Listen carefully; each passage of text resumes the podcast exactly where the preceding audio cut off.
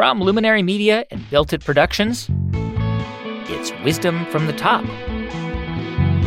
Stories of crisis, failure, turnaround, and triumph from some of the greatest leaders in the world. I'm Guy Raz, and on the show today, former Google and Yahoo executive Marissa Mayer. You know, there was lots of different factors to weigh, and it was still even a hard decision to make. And I waited through with a good friend of mine, uh, a guy named Andre Veneer, and Andre gave me what I still consider the best advice uh, I've ever gotten, which is just go to bed, and when you wake up in the morning, the first thing you think of, pick that. And so I did. I went to sleep. I woke up in the morning, and when I woke up, Google was the first thing I thought of. Now, Marissa Mayer broke into the all boys club of engineers at Google and went on to run Yahoo, where she spent years trying to prevent its eventual decline. Hiring for your small business? If you're not looking for professionals on LinkedIn, you're looking in the wrong place. That's like looking for your car keys in a fish tank. LinkedIn helps you hire professionals you can't find anywhere else, even those who aren't actively searching for a new job but might be open to the perfect role. In a given month, over 70% of LinkedIn users don't even visit other leading job sites. So start looking in the right place. With LinkedIn, you can hire professionals like a professional. Post your free job on linkedin.com slash people today. When you're ready to pop the question, the last thing you want to do is second-guess the ring. At BlueNile.com, you can design a one-of-a-kind ring with the ease and convenience of shopping online. Choose your diamond and setting. When you find the one, you'll get it delivered right to your door. Go to Bluenile.com and use promo code LISTEN to get $50 off your purchase of $500 or more. That's code LISTEN at Bluenile.com for $50 off your purchase. Bluenile.com code LISTEN.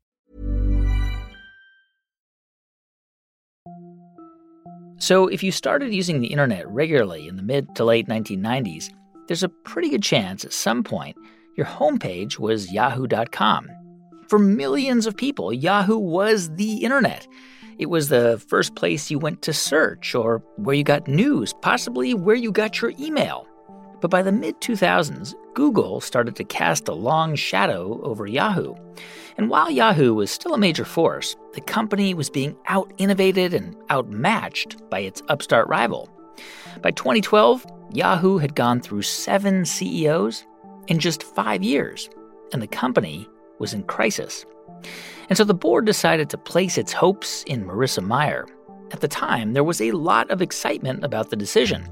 Marissa had been the first female engineer at Google, where she started her career at age 23. She was brilliant, and she had nearly a decade of executive experience under her belt. So, at the age of just 37, Marissa Mayer left Google to see if she could help turn around the ailing tech giant Yahoo. Her tenure would last five years. It was a period of incredible optimism, but also incredible challenges. At one point under her leadership, the stock price doubled. But as you'll hear, in the end, even Marissa Mayer was unable to save the company. She would preside over its sale under intense pressure from activist investors. And while her legacy at Yahoo is mixed, Marissa Mayer helped pave the way for more women to lead tech companies. She was almost destined to become a big player in tech, even from an early age, when her mom taught her how to code. She actually was the person who uh, introduced me to computers because she went for a graphic design course where they had her learn logo. So she was learning to move the turtle around the screen to make drawings and pictures. Uh, and so I, you know, she had me. I was I think in the third grade program a little bit alongside of her. Um, and that was, you know, I kind of had my exposure to computer science then in the third grade and then not again until high school. But actually, my first exposure to computer science and progr- was programming the logo turtle on a Commodore 64. And it was actually for one of my mother's art classes, ironically, as opposed to one of my father's engineering tasks. Hmm.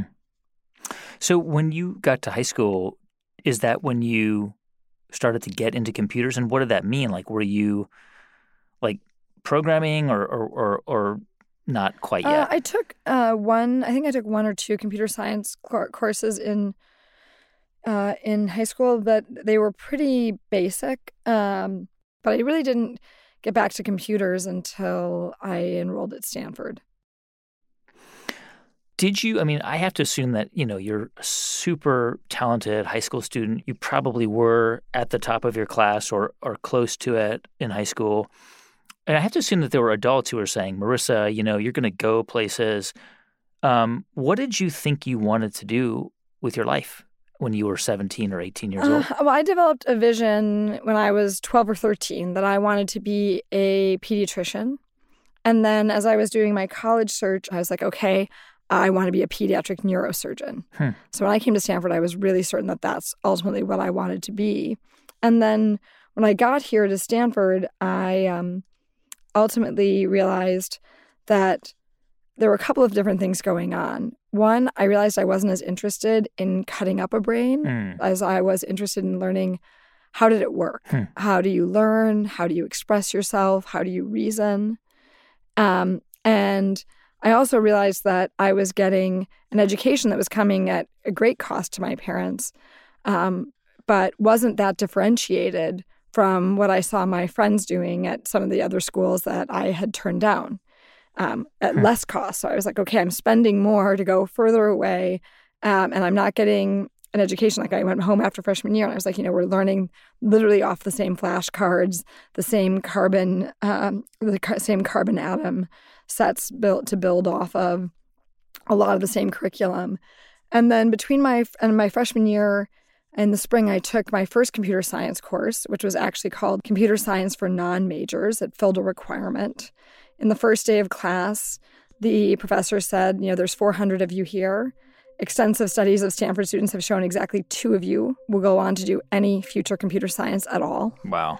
Uh, so I'll make this easy for you. And it was interesting because this was spring of 1994, and they had us, for example, some of our homework was, you know, uh, install the Mosaic browser and go and find out, you know, hmm. the price of. There were some restaurants in Palo Alto that had put their menus online, and you know, find out the price of a certain dish. Uh, and then hmm. we also did some programming, and I think I got an A plus in the course. And I thought it was wow. just great, but I thought I was done. I thought that it was just like okay, it was kind of a one and done for me.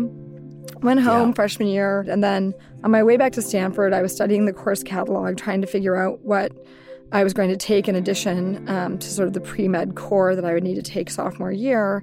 And I found uh, a program at Stanford called Symbolic Systems. And as I read about it, symbolic systems was ultimately a student designed major that then became uh, an available major in the school, but it was interdisciplinary and it combined uh, psychology, philosophy, linguistics, and computer science.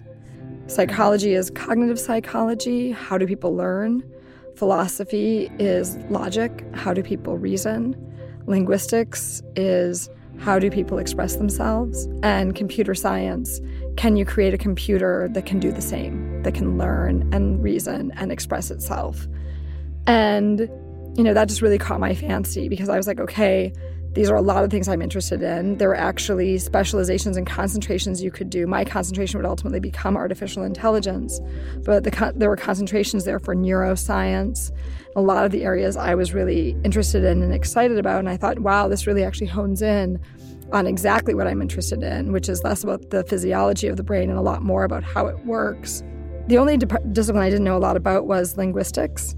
Uh, and so it turned out the chair of the department, Tom Wasow, was teaching introduction uh, to syntax that fall. And he also happened to be the chair of symbolic systems. So I went and saw him and said, you know, I'm thinking about becoming a symbolic systems major. And I knew that Professor Wasow would try to sell me on it, but he did it in the hmm. most interesting way, uh, which is that he said, you should absolutely become a symbolic systems student because all of the most interesting Stanford students are. Hmm. It was almost like, okay, one, you'll be surrounded by really interesting people who will challenge you, but two, is almost this kind of, you know, backhanded compliment or statement of if you aren't symbolic systems, you're not interesting, which is obviously not true. Right, right. But it kind of egged me on into the major. And then I took the linguistics class and really liked it. Uh, and I did go on then to major in it.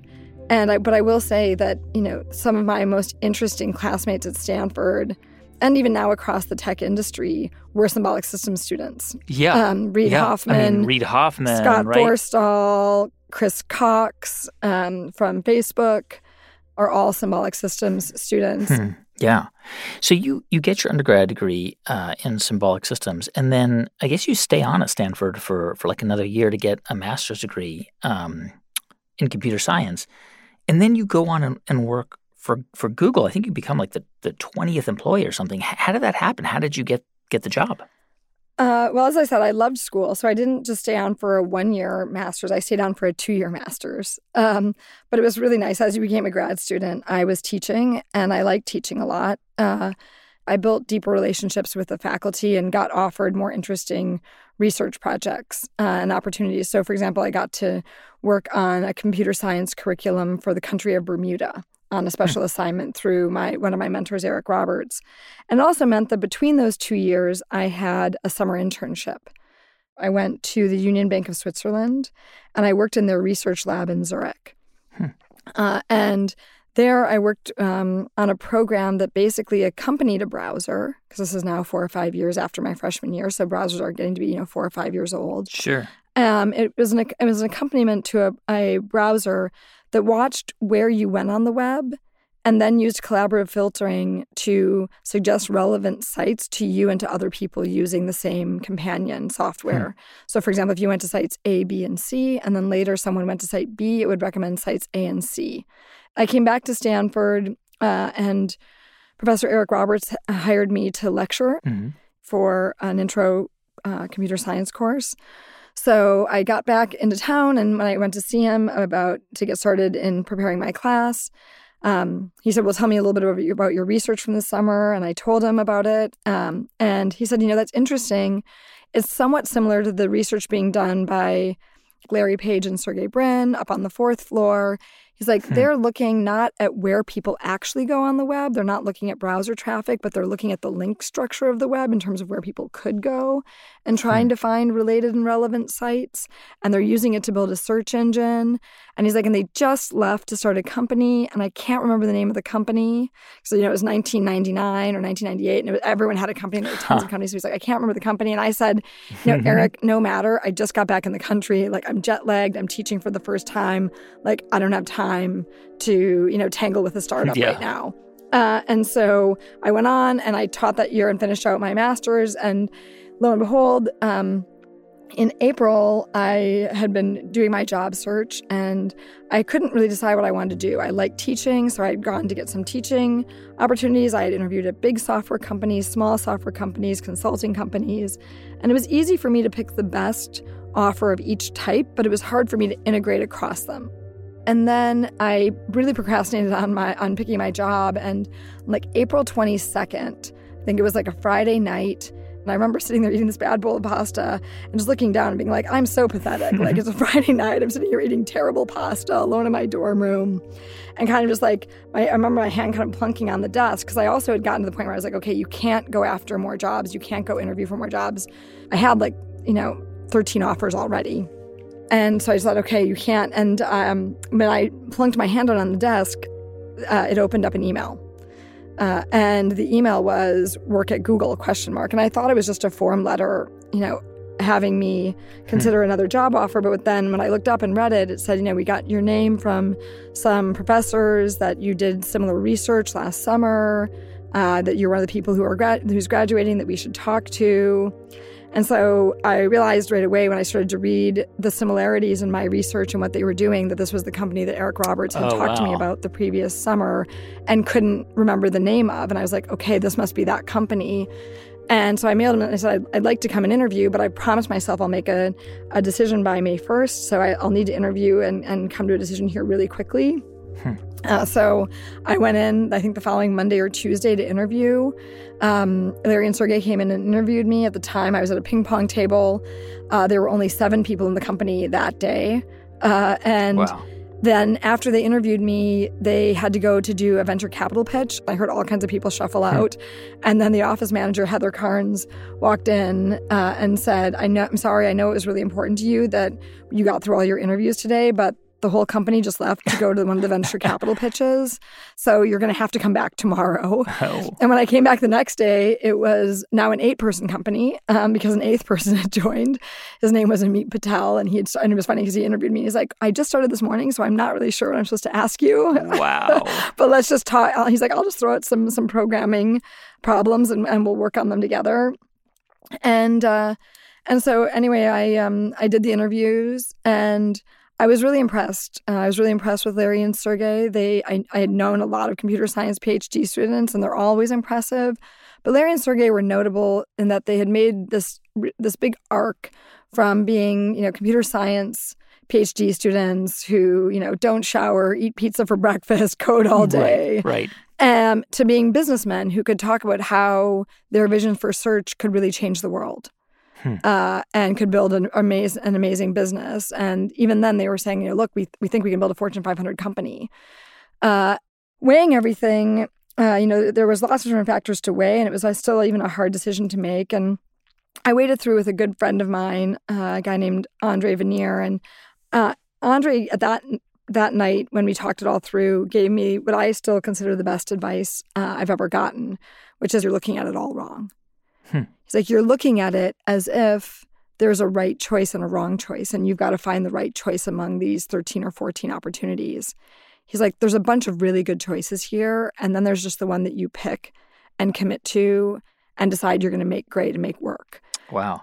And he said, so he's like, just go to bed. And when you wake up in the morning, the first thing you think of, pick that. And so I did. I went to sleep. I woke up in the morning. And when I woke up, Google was the first thing I thought of. Wow. All right, so I think you're like 24, maybe 25 at the time. Um, I was um, 23, about to turn 24. Yeah, 23. Okay, and just just out of curiosity, I mean, at that time, I mean, even today, it it's it's less unusual, but it's not you know not as common. But then, I mean, you must have been, if not the only, one of the few female technical hires at the time, right? Uh, I was, well, I was Google's first woman engineer. Uh, and I would say for the other startups I went to, it was definitely, you know, something that when you're building a company, you have to keep your eye on in terms of the culture. Yeah. There was another startup that really wanted me, and they had 48 male engineers, and I was going to be their first female hire. Wow.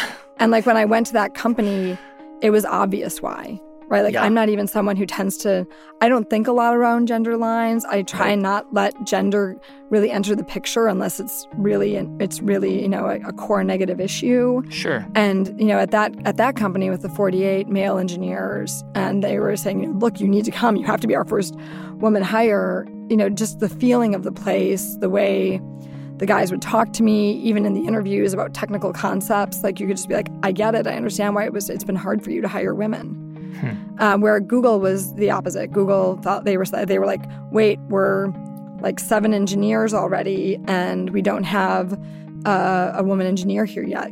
We don't want to get yeah. to ten or twenty people without having a woman engineer. We we know we need to get um, a woman engineer in here. It meant that we had a much more balanced culture from the very beginning.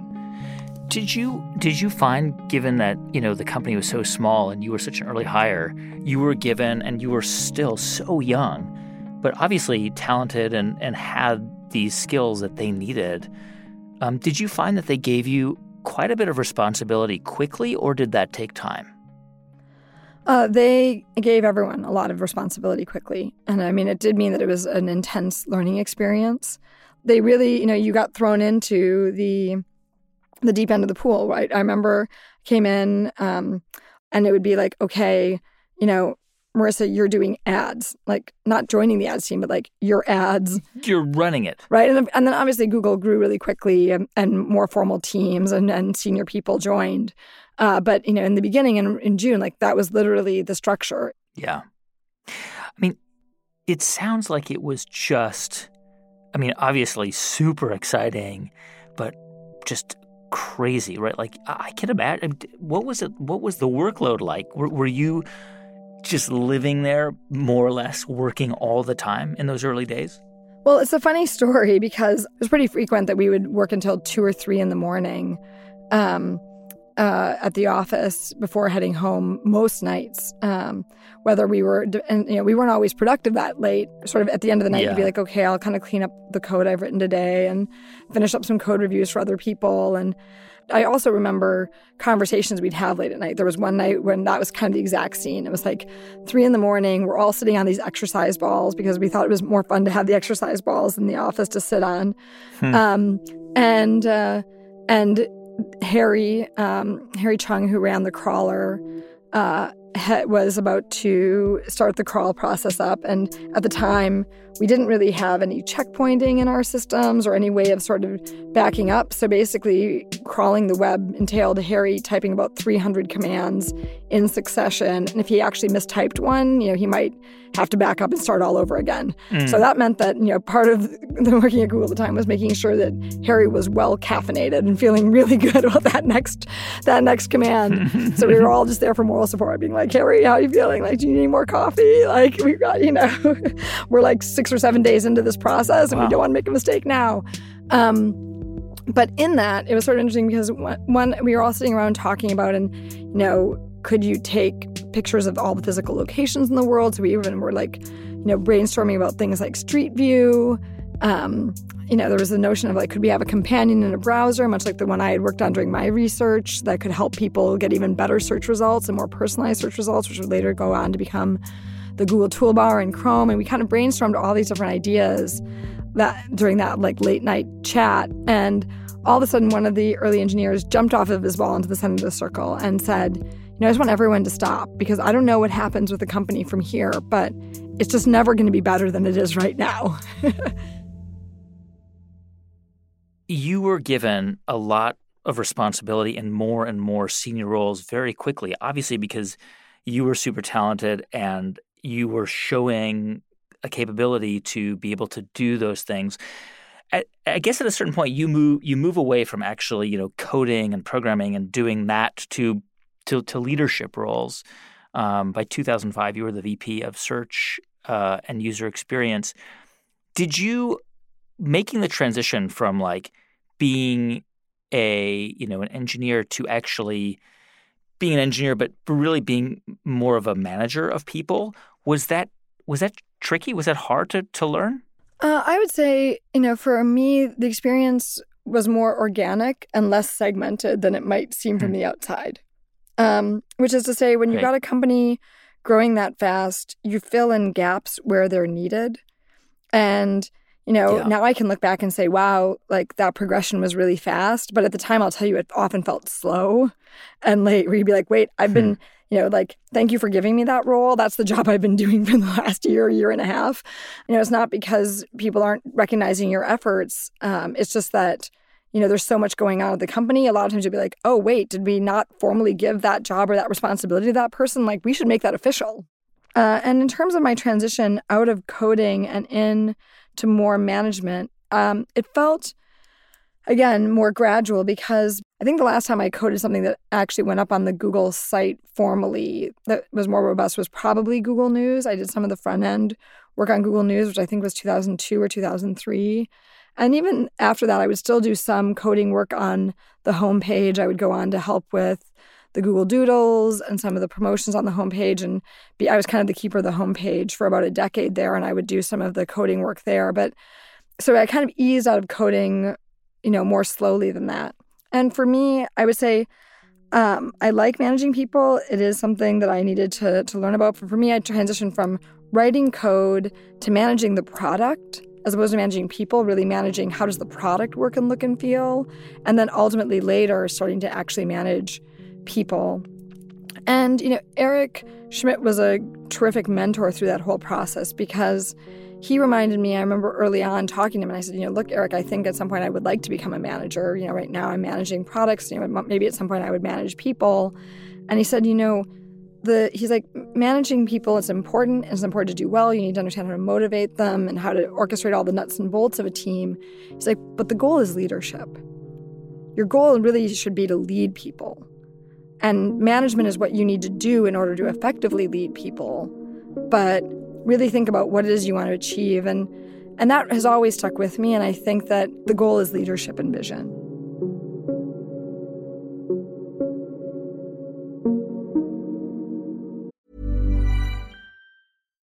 One size fits all seemed like a good idea for clothes. Nice dress. Uh, it's a it's a t-shirt.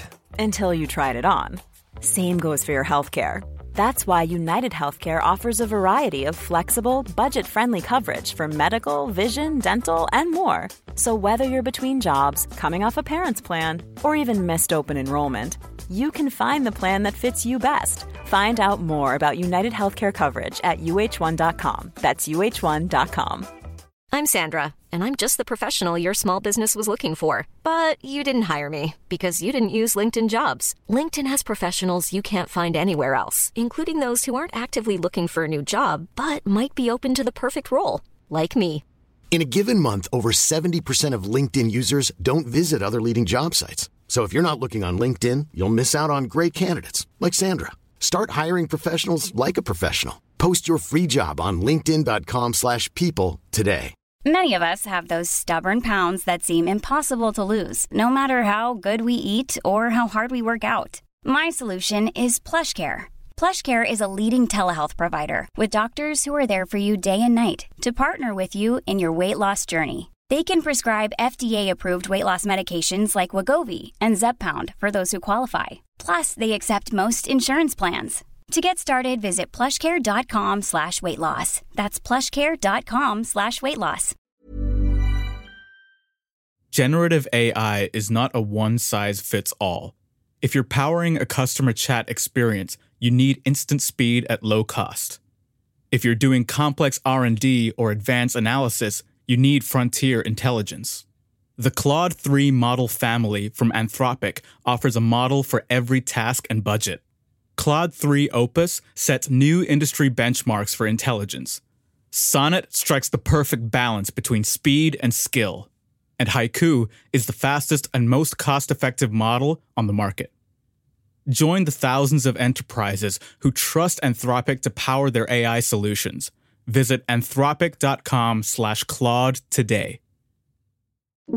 I, I can remember, I think a lot of people can remember the moment when they stopped using Yahoo as their search engine and then Google. For me, it was like 2001. Everybody was talking about this new thing, Google, and you know, Yahoo had been my homepage, and that's what everyone used. And I remember around that time making that transition to Google, and then over the you know the next decade, Google really became a more prominent, at least search engine th- than Yahoo. And and around 2011, they were looking for a new leader, a new CEO when they approached you, because you were a prominent executive at Google to lead the company, um, and you took the job. Tell me what, before you got to Yahoo, what was going on at the company? What what was the sort of the state of, of affairs at Yahoo in 2011? Well, I think it helps to go back to September of 2011. Um, mm-hmm. I always been a big fan of Carol Bartz, you know, amazing CEO mm-hmm. of Autodesk, and then and then of Yahoo. She, she, and I share our Wisconsin roots, uh, and so I had always really looked up to Carol and and was really sad and shocked at sort of the way that she had to exit Yahoo in September. And I remember reading about it in the news that morning and being upset about it. And then um, a good friend of mine came for his one on one, a guy named Gabriel Stricker who worked in in Google's um, PR department communications department, and he closed the door and he said, "Before we start our one on one, can we just talk about something?" He was like, "Yahoo CEO, raise your hand," and I was like. And I remember like putting my hands out in an X in front of him, and I was like, no, no, no, no, no. I was like, that board is, they don't know what they want. Are they trying to rebuild the company? Are they trying to sell it off for parts? Right? They, you know, like Carol's incredibly talented and you know that that just fell apart like and this board is just confused the leadership of the company is confused like and he was like no look it's mail it's maps it's mobile it's social it's everything you've ever done it's news in a new context he's like he's like this is the job for you and i was like no no no no no hmm. um, that fall they went on uh, they hired scott thompson um, by about uh, January, and by uh, April or early May, he had resigned. Hmm. Um, and at that point, I thought to myself, oh, like, you know, Gabe told me last fall that I really should go for this, and I didn't. And um, you know, it's maybe I should. But interestingly, at that point, I was five months pregnant. Hmm. And so I was like, you know, it's just too bad because it, it's a great job and the board has gone through a lot of changes recently. And so maybe they are trying to figure out what they want to be. And if Scott yeah. wasn't a good fit, then maybe I am. But I was like, nope, like you're having a baby in October and you know you like you're you're working on Google Maps for Apple and just stay focused and you know so I didn't raise my hand. I didn't go to them. Uh, and then about six weeks later, I got a phone call um, from uh, an executive recruiter, and he said, I'm calling you about this other opportunity, and it's a CEO role, and it's in your neighborhood, and it's in the domain that you've worked in. And then all of a sudden, at the end, he said, It's Yahoo. Are you interested? Wow. And I was like, I just heard myself say yes.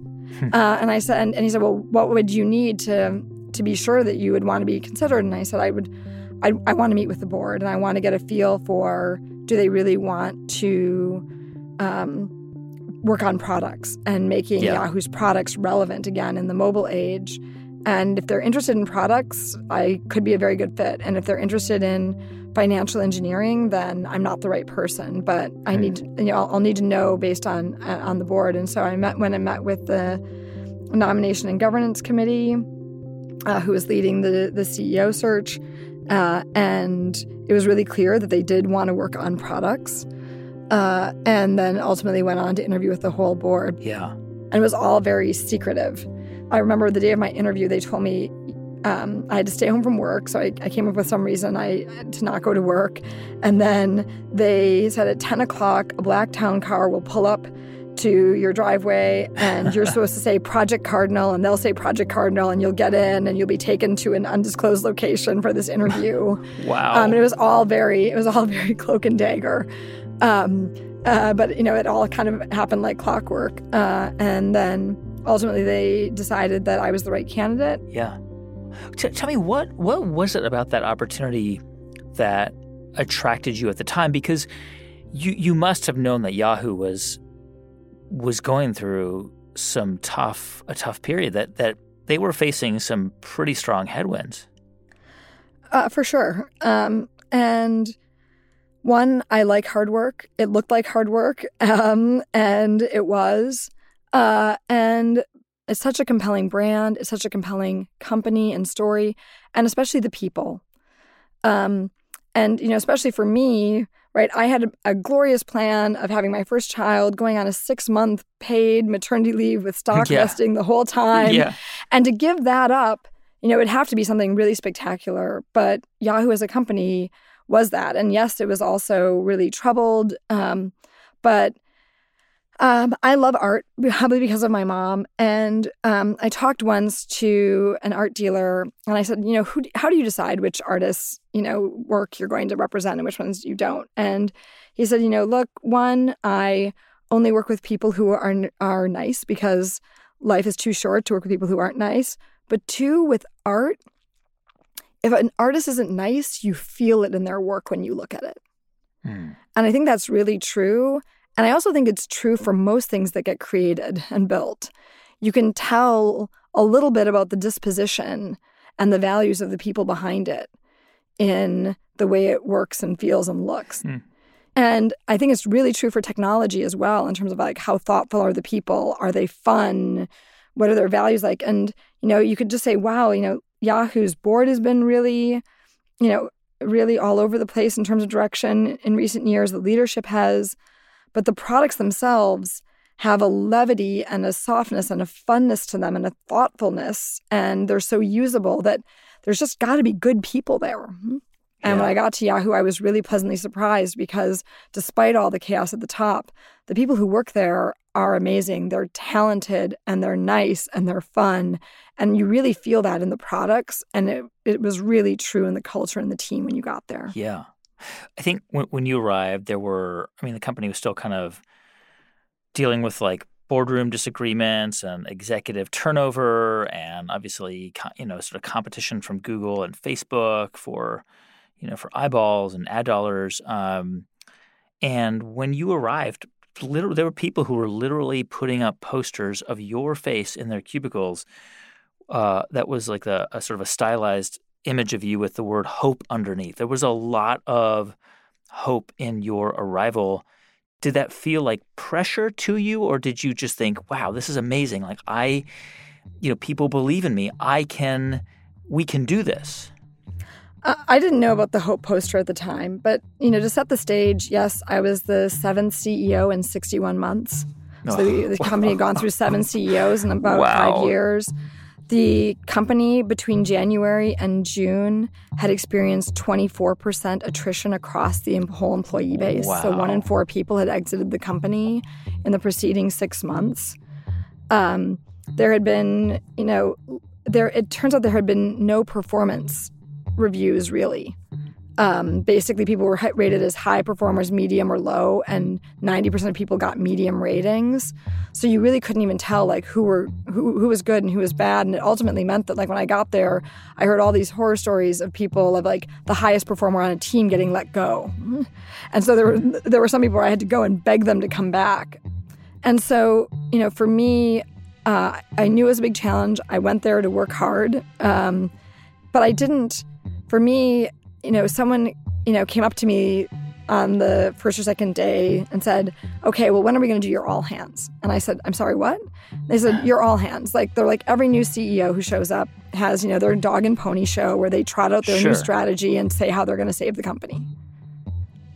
And I just which and said, um, "I wasn't. I wasn't planning on having an all hands, uh, at least not yet." Um, and he was like, "What?" And I was like, "I was like, look, if if the solution on how to turn the company around was easy or obvious or could be delivered on day two of the job, someone would have done it a long time ago." Yeah. And, you know, I was like, I think if we're really going to make a run at this, it's going to take all the best thinking of everybody here because you guys know a lot more about the problems this company has than I do on my second day.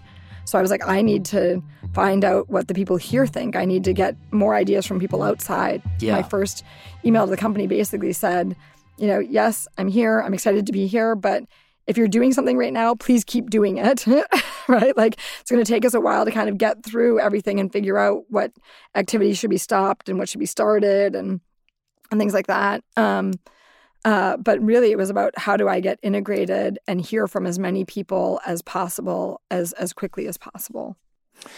You know, I'm thinking about like your the sort of the arc of your life up to this point, and for sure, I am certain you had failures that we haven't really talked about. But by and large, you you you had sort of gone from success to success. You were a great high school student, and then Stanford, and then at Google, and then elevated to these positions of of of, of you know leadership and really just success after success and you get to Yahoo and and you are like the sixth or seventh CEO in 60 months.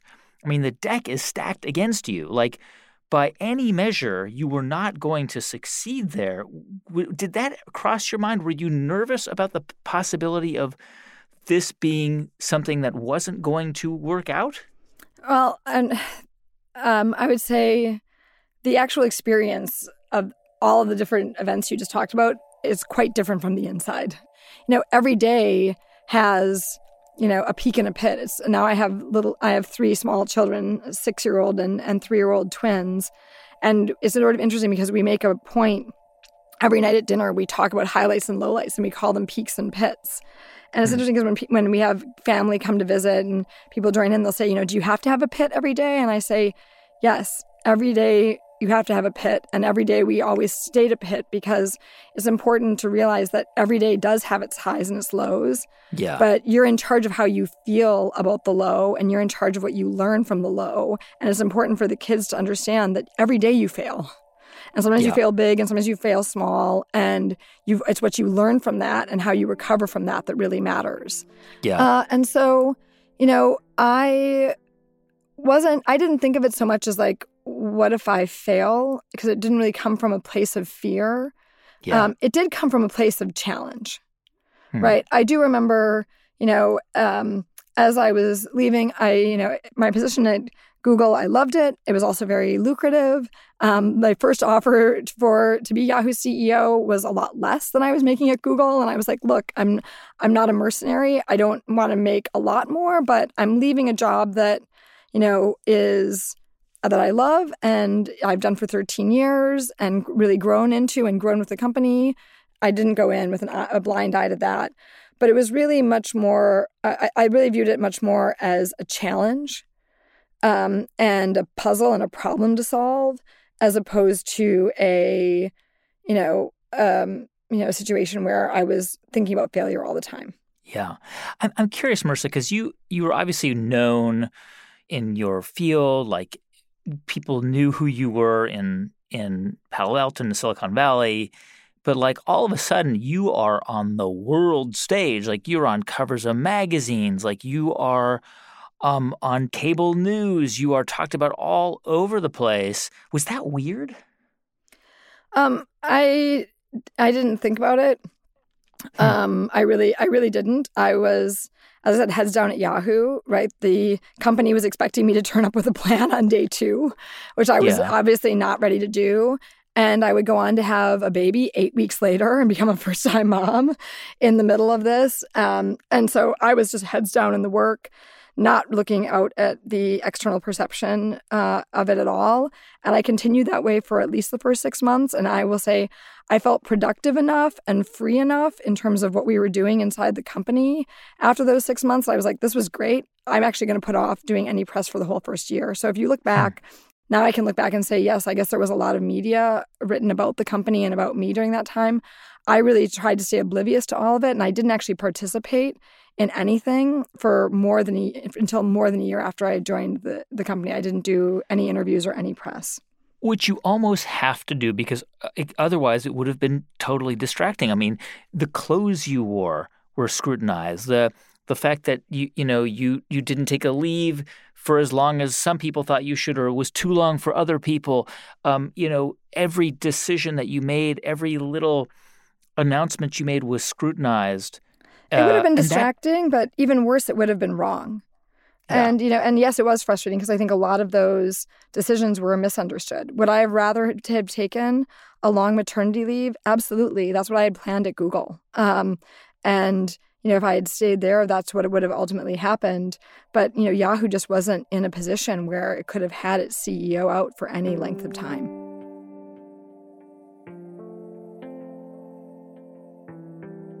From from a from like a priority perspective in those first in that first year or so, what what were you trying to focus on the most? I mean, were you trying to focus on profits? Were you trying to focus on m- monthly visitors? Or were you trying to focus on on acquisitions? What what was the thing that you really felt like you had to do?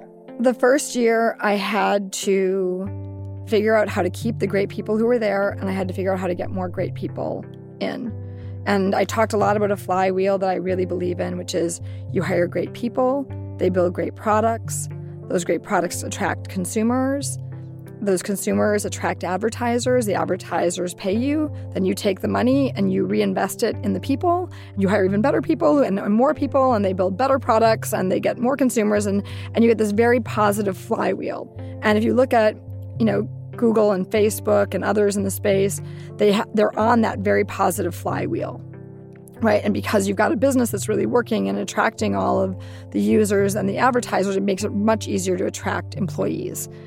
And so the focus was the people, it was on hiring and and ultimately what developed into a talent acquisition strategy because over the years at Yahoo I would go on to buy approximately four dozen companies Right. Um, and some of them were big strategic acquisitions where they changed the overall course of the company and the, and our product offering. But a lot of them, the vast majority of them, were talent acquisitions. You know, for you know, in, in you know, some, in some cases, a few hundred thousand dollars, a few million dollars, where most of the value was actually in the forward stock packages for the employees. So they were big dollar right. numbers, but they were basically bringing in teams that could hit the ground running. Did you find, I mean, coming into a company like Yahoo, I mean, you you essentially were tasked with this huge responsibility with saving this company, right? And that is a that's an enormous challenge, right? That's a a, a possibly an impossible task. Did you find that the people around you, the people at Yahoo, really believed in that mission, or was there, I don't know, was there was there doubt? Did you sense that there was there was sort of doubt baked into the into the culture of the company? I'll, I'll answer that question in two parts. One is with an anecdote, and another is with sort of an uh, like a, a, sort of a process we went through. Um, on my fourth or fifth day at the company, I'm an introvert by nature. It was hard for me to do this, but in trying yeah. to get integrated as deeply in the company as possible, I would make a point. I would go down to the cafeteria, get my lunch in the line with everybody else, and I would sit in the cafeteria for about two hours. And just like, and anybody who wanted to walk up and say whatever they wanted to say to me could walk up and say whatever they were going to say to me. And I went, this, and we, I went on that way for probably like two to four weeks when I first got there. Of just, you know, anybody who wanted to come up and talk to me could come up and talk to me. Um, and when I was in the lunch line, somebody came over and tapped the front of my tray, little fast tap to get, get my attention. And I looked up and he said, Is it go time? And I had just gotten the report right before lunch that 24% of the company had left in the previous eating five months. And I said, wow. no, don't go. I'm, i have only been here for four days. Please don't go. like, I thought he was saying like, I'm, I, am i am about to leave. Like, lady, I'm leaving. Just let you know, like today's my last day. And I, and so I, cause I had sort of, um, you know, departures on the brain. And he said, no, that's not what I'm asking. He's like, we've all been sitting here waiting for a few years for management and the board to figure itself out. Is it yeah. go time? Can we run? Can we actually execute on the ideas that we've been excited about that we think could matter? And I was like, by all means, go, run. Like, don't let me get in the way. Hmm. The second piece is, you know, there's, you know, we basically had to come up with a process. And we looked at two different things. One was performance and ability, and the other was attitude. You had people who you're like, wait, they're amazing in terms of what they can get done and they've got a great attitude. They're all in it. They're just in it yeah. to win it. And that's easy, right? Just keep them going, right? If you have a bad attitude and you're not a good performer, it's also easy. Like they, they should absolutely not be there. And we had to, you know, clear out a lot of, you know, what people would probably call dead wood at the beginning. And then it's the two in between cases that are tricky. And what we basically did is, I, I really think that if you've got a great attitude, but you're not performing that well, it's leadership's job to find you a role where you can be really effective. Essentially, that employee, in my view, is usually miscast. And then there were other people where you'd say, okay, like if they're a great performer, but they have a terrible attitude, our attitude was, you know, give them six months and watch it. But if at the end of six months their attitude hasn't really turned around and they and it really seems like, you know, it's not going to, it's sad because they're performing well, but they probably have to go. Yeah. What did you think like did you see your role as CEO to stay positive, focused, cheer people on and kind of no matter cuz you you had access to information about the company which showed mixed results, right? Some acquisitions did okay, some didn't do well. Obviously, Tumblr is an example. The stock price was up, but the profits were down. And despite that, did you feel like it, it was your job to go out there and to always show a positive face? No, I felt like it was my job to try and get us on that positive flywheel. Huh. Right. Hire the right people, help pick the right products in the areas to invest in, figure out how to attract more of the users to these new products, make sure that we've got advertisers that are lined up and making the business work. felt like it was my job to try and get that positive flywheel started and and just, we had early successes there right our traffic grew our users grew we built a beautiful suite of products I, one of the compliments i'll treasure forever was um, you know about six months before i ended up leaving jerry yang uh, who was the you know really the, the, the head founder, of products yeah. for a long time basically came to me and the founder said um, you know the product suite's never been as, in, in as good a shape as it is right now hmm. yeah i mean i mean the, the suite of products was obviously a, a success. I mean, and there were others. I mean, I, th- I think the stock price doubled at, uh, at a, a, certain point from the time you started. But I have to assume that at some point along the way, y- you must have come to the realization that Yahoo, like as a standalone company, just couldn't be saved. Uh, was there a particular point or moment? Um, uh, in December of 2015, we had uh, been planning since January of that year, the past 11 months, to execute a tax free spinoff of our Alibaba assets. And so, you know, at Yahoo, the story was complicated because we had both the operating business with its users that were increasingly mobile and growing to more than a billion, and our uh, internet advertising business that was stable and beginning to start to show starting to show some signs of growth, not nearly the growth that some of our competitors had, but some growth. Uh, and then we also had two very valuable investments an investment in Yahoo Japan and an investment in Alibaba. And by 2015, that had really become the focus of the majority of our external shareholders. Uh, and as I said, we had ex- we had developed a plan to execute a tax-free spinoff. Uh, that plan was met with some resistance, not I guess not that surprisingly, on the part of the IRS and in parts of um, in in some ways in in China um, to try and get some of that tax revenue.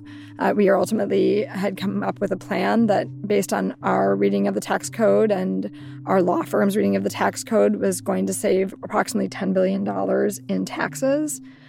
Um, and uh, in December of 2015, um, after those 11 months of planning, our board uh, canceled the uh, tax free spinoff. And so from that point on, we said, okay, what are the other options? And one of the cleaner and faster things to execute was the sale of the operating business, basically sell the operating business out of the entity and therefore leave behind an investment company that holds the Yahoo Japan yeah. investment and the Alibaba um, investment. And at that point, I would say that is really when it became clear to me that we weren't going to be able to achieve the outcomes I had hoped for for the operating company um, in terms of a of a, um, a turnaround as an independent company. Um, you know, to put it in context in the in the greater sense for me, uh, we made that decision. We announced it on CNBC on December 9th um, uh, of 2015. My twins were born that night, actually at one in the morning. Wow! And so I do remember that that uh, decision and that realization settling on me, you know, over the course of you know the following week or two. Um, but you know there was there was a lot overall going on, and so I will say, can I remember an exact moment when it really hit me that uh, we would be selling the operating business and giving up the chance for an independent turnaround? I I don't really, but I also you know those kinds of decisions are things that are arrived at over weeks, not minutes. Yeah. And so, you know, that it became obvious sometime between December of 2015 and the end of January 2016 when we formed a, a formal committee to assess those alternatives that that was the the, the direction that um, that the company was heading.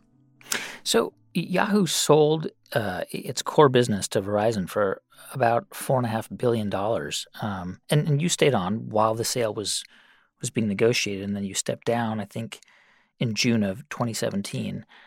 If you were, Marissa, if, if you were sort of assessing your time as the CEO of Yahoo, um, you were doing like a 360 degree review of your own time, how would you assess your own role as as a leader, as the leader of Yahoo? I would say, you know, overall, I feel really good about the team we were able to attract and the products. As I said, I will treasure Jerry Yang's comment forever.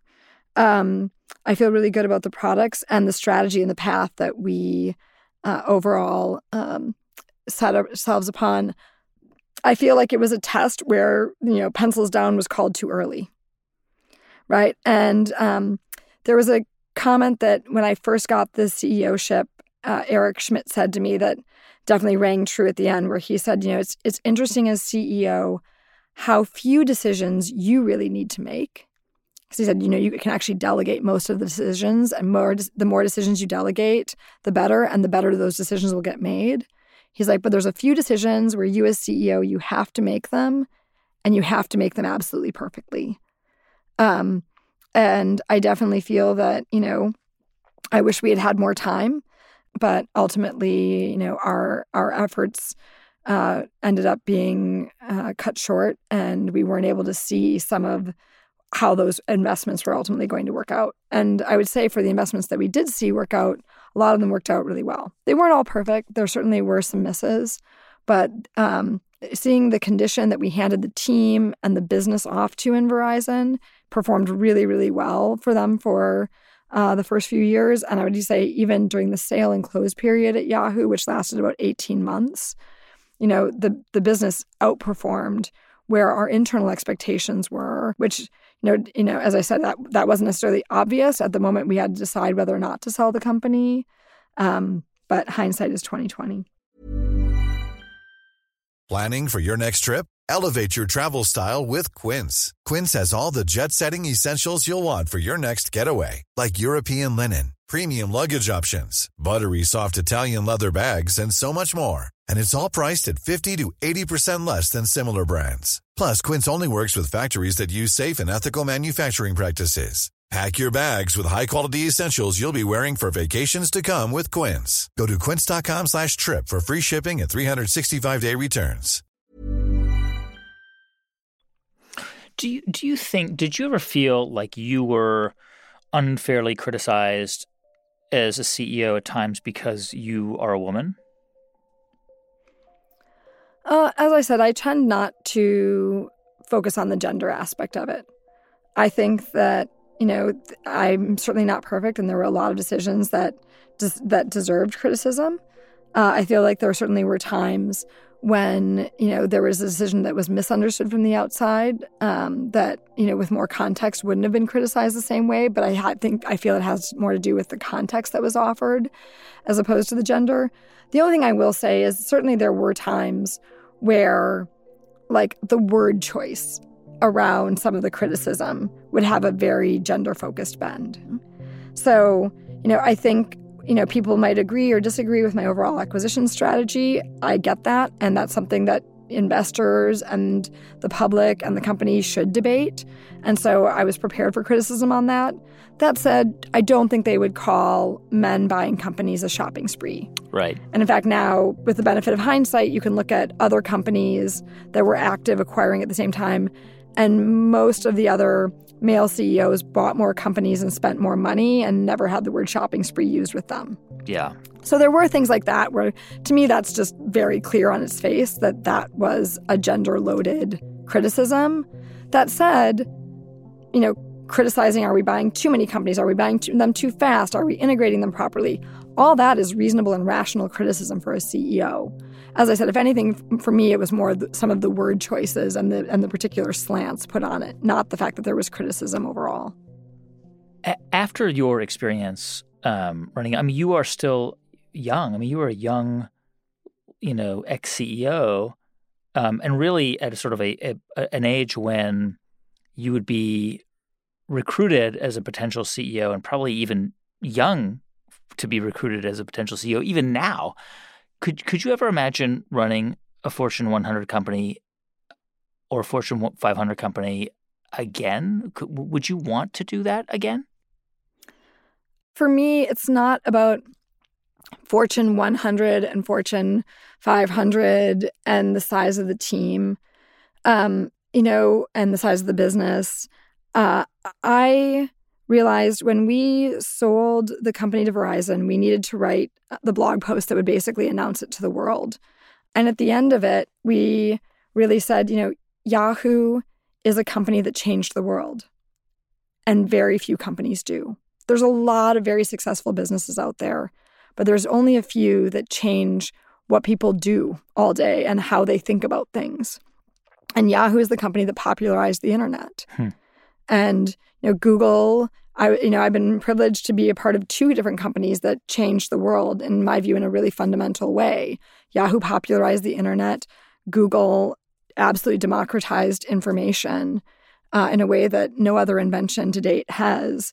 And you know, for me, that's what motivates me. I want to be a part of something where you know you're making a real impact on people for the positive and so would I would I love to lead something where something like that is happening? Absolutely. But there's also a lot of companies where there might be a great business there, but even though they have a lot of size and scale, I wouldn't be that excited about it. Hmm.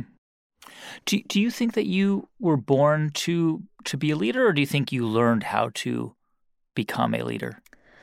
Um, I think it's probably um, a little both. I don't think I'm a natural born leader. If you had asked me in college, do I think I was going to be a CEO?